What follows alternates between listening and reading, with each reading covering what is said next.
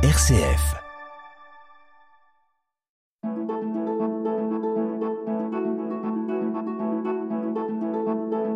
Itinéraire. RCF. Bonjour. Euh, J'accueille aujourd'hui euh, Émeric Davous et Arthur Thomé. Euh, je ne sais pas s'ils sont tombés dans la marmite quand ils étaient petits, mais ils sont entrés au séminaire. L'un à 18 ans, l'autre à 26. Et ils sont tous les, et ils sont tous les deux à Évron. Nul nul n'est parfait, mais enfin, on, on fera avec. Hein, euh, bonjour Émeric. Bonjour Hubert. Bonjour Arthur. Bonjour Hubert. Euh,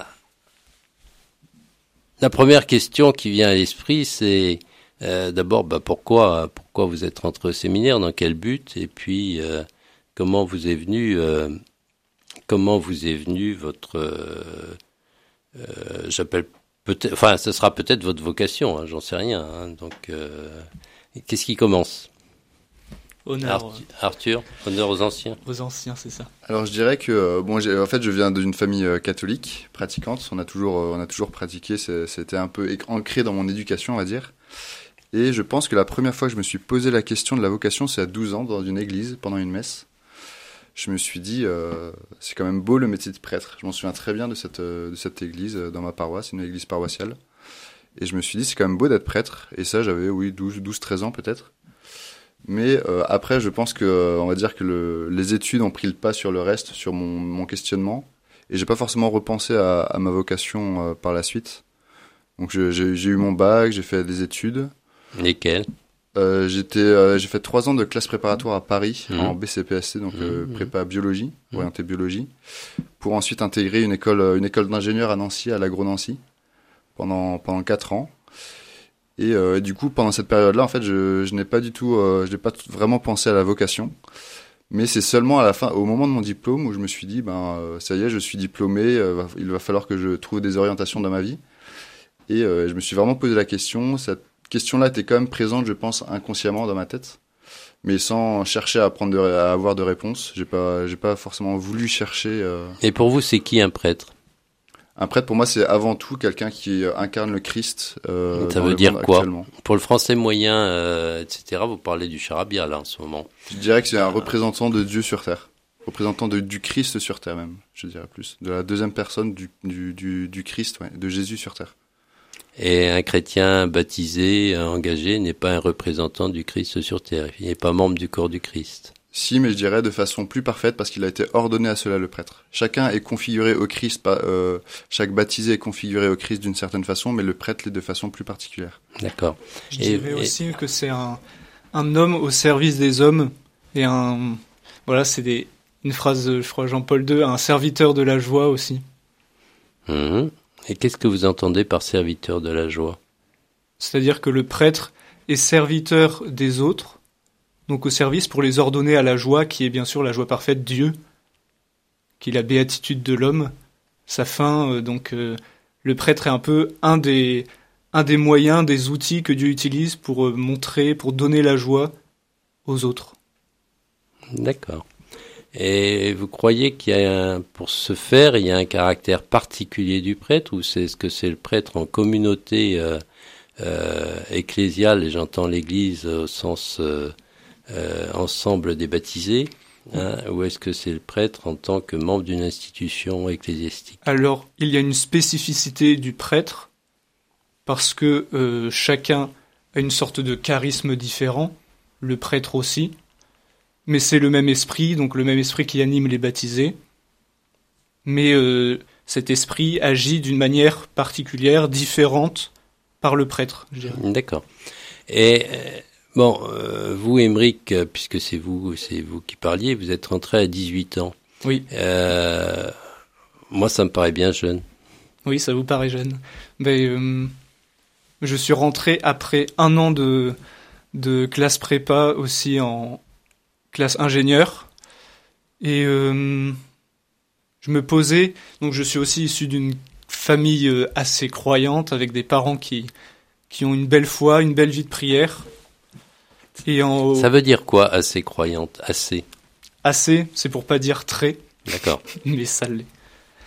Et donc, euh, petit à petit, je me suis, euh, bah, c'est surtout au lycée que je me suis posé, euh, je me suis demandé tout ce que j'ai reçu par euh, par mes parents, par la vie de la vie de foi. Qu'est-ce que j'en fais? Est-ce que je la, est-ce que j'en vis vraiment? Ou est-ce que c'est juste de la pratique?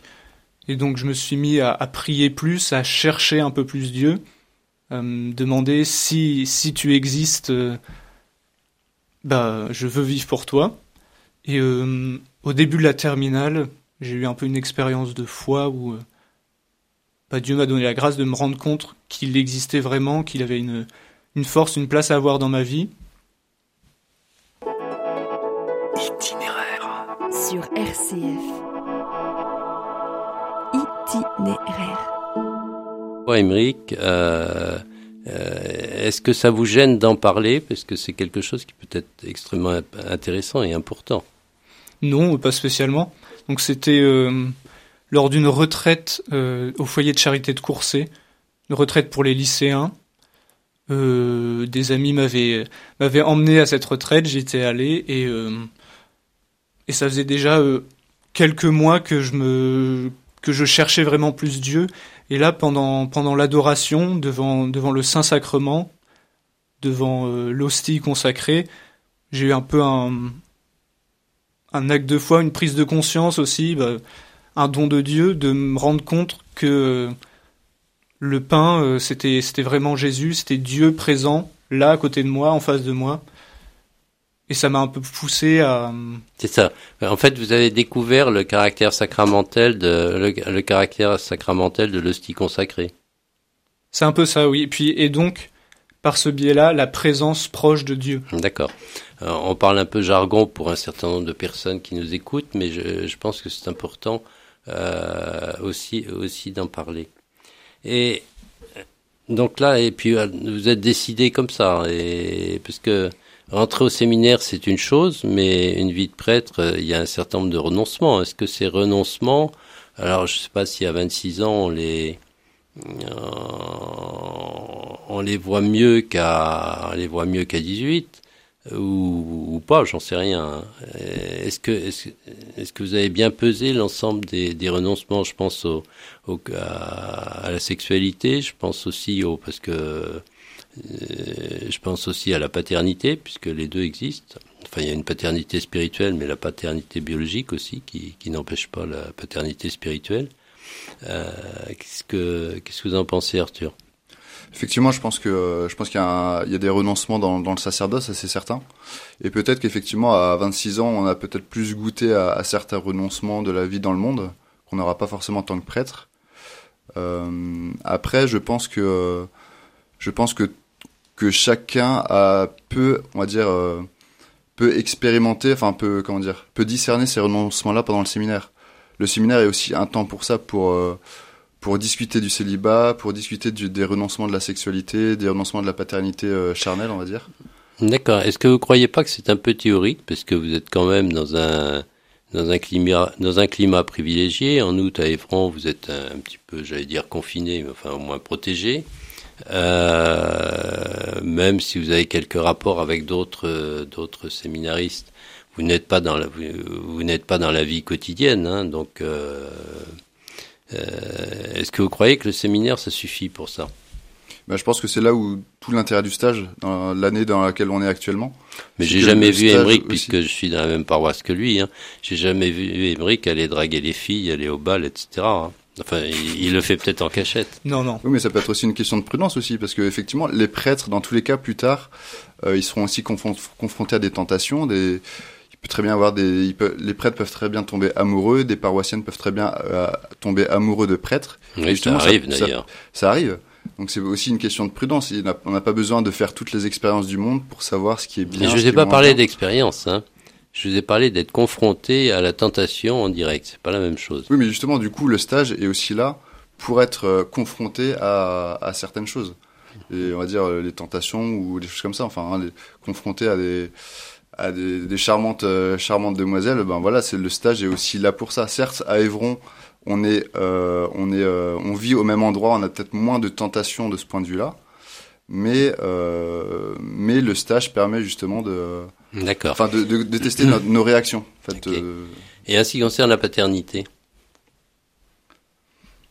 À la paternité, c'est un renoncement, et comme vous l'avez dit, la paternité spirituelle est aussi une très belle paternité. Peut-être qu'elle n'est pas charnelle. C'est pas tout à fait la même. C'est pas la même, mais je pense que même des prêtres, quand on voit des patronages et choses comme ça, on est quand même confronté à une. À, certes, ce ne sont pas nos enfants dont, nous avons la charge, mais il y a quand même une, forme de, paternité. Elle n'est pas charnelle, mais euh, je pense qu'elle peut rejoindre cette paternité charnelle en s'occupant d'enfants à travers le patronage, le catéchisme ou d'autres activités du même type. Avant de, rentrer au séminaire, moi je résumais quand je me j'essayais de poser un choix entre rentrer au séminaire, devenir, prêtre ou continuer euh, mes études, je résumais un peu cela bah, comme ça. Euh, je désire être père, j'ai envie d'être père, je trouve ça magnifique, mais de quelle manière? Et, euh, et, donc c'est là que j'ai posé plus sérieusement après les, questions qui devaient se poser. Je pense que la question est bien posée, mais c'est un avis personnel. Hein. Pascal me fait signe que c'est l'heure de la pause musicale. Alors je ne sais pas très bien ce qu'il a choisi comme pause musicale, mais je lui fais confiance.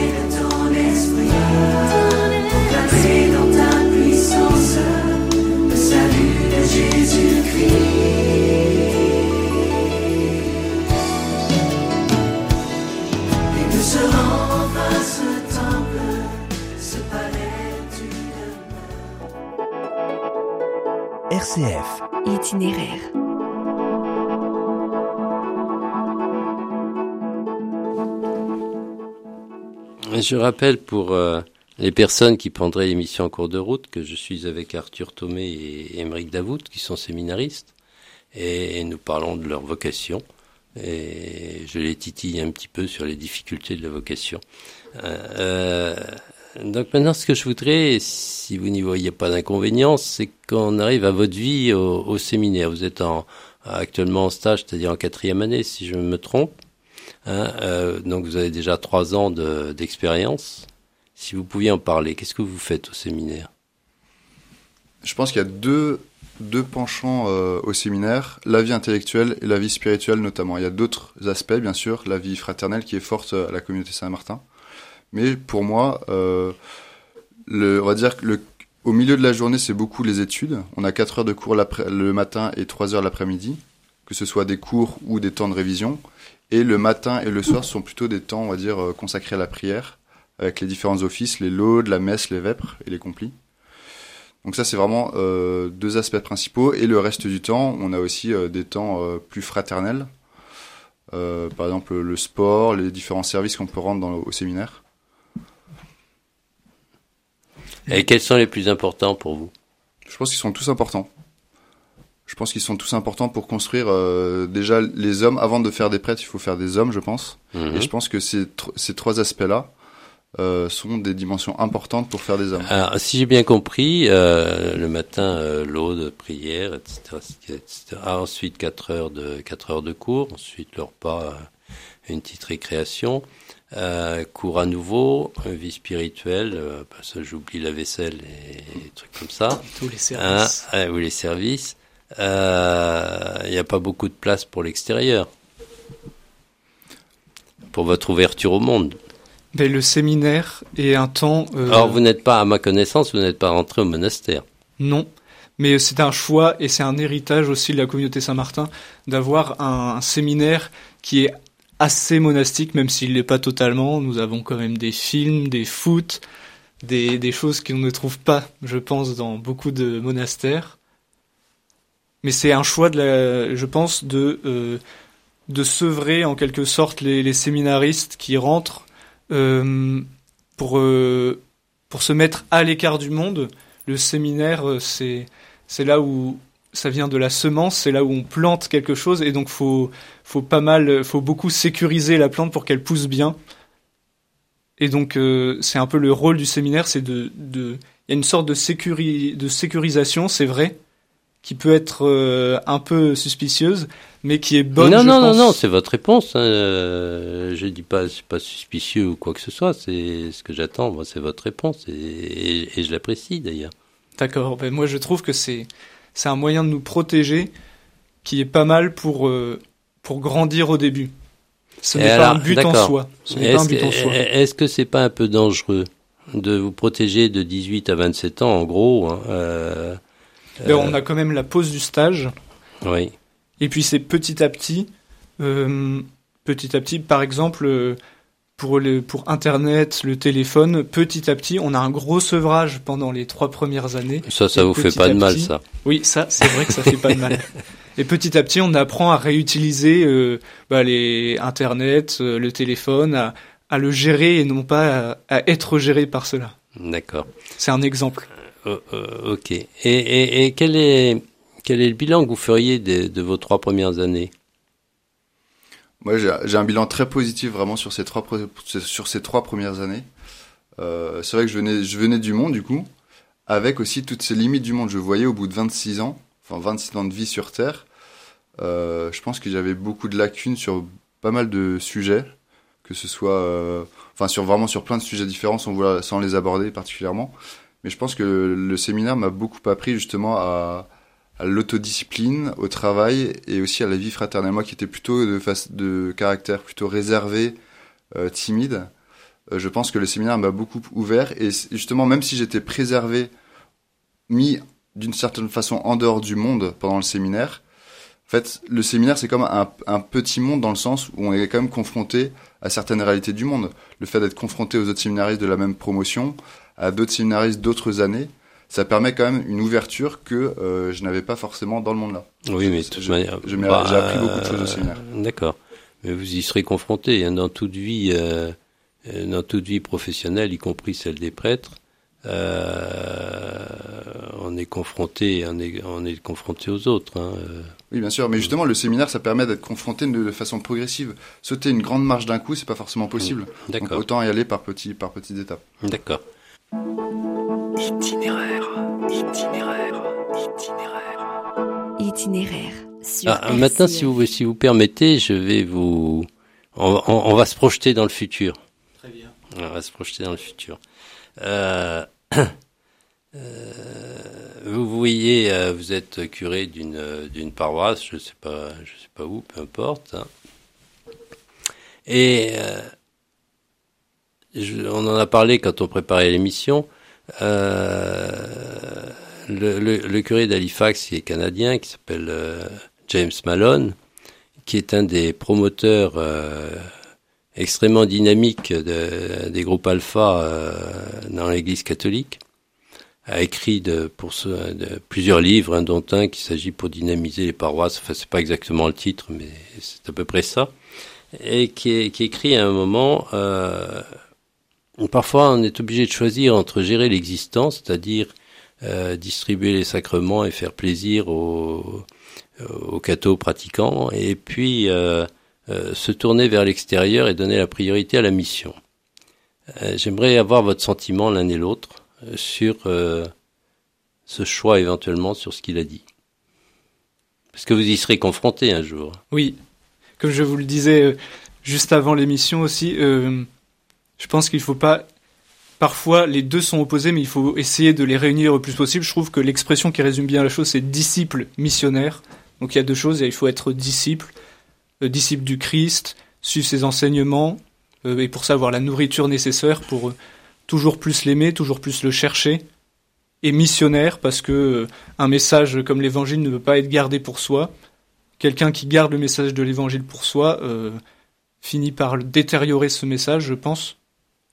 Allez enseigner de toutes les nations, faites les disciples, Matthieu, je sais pas si c'est 27 ou 28. C'est ça. C'est la fin. Euh...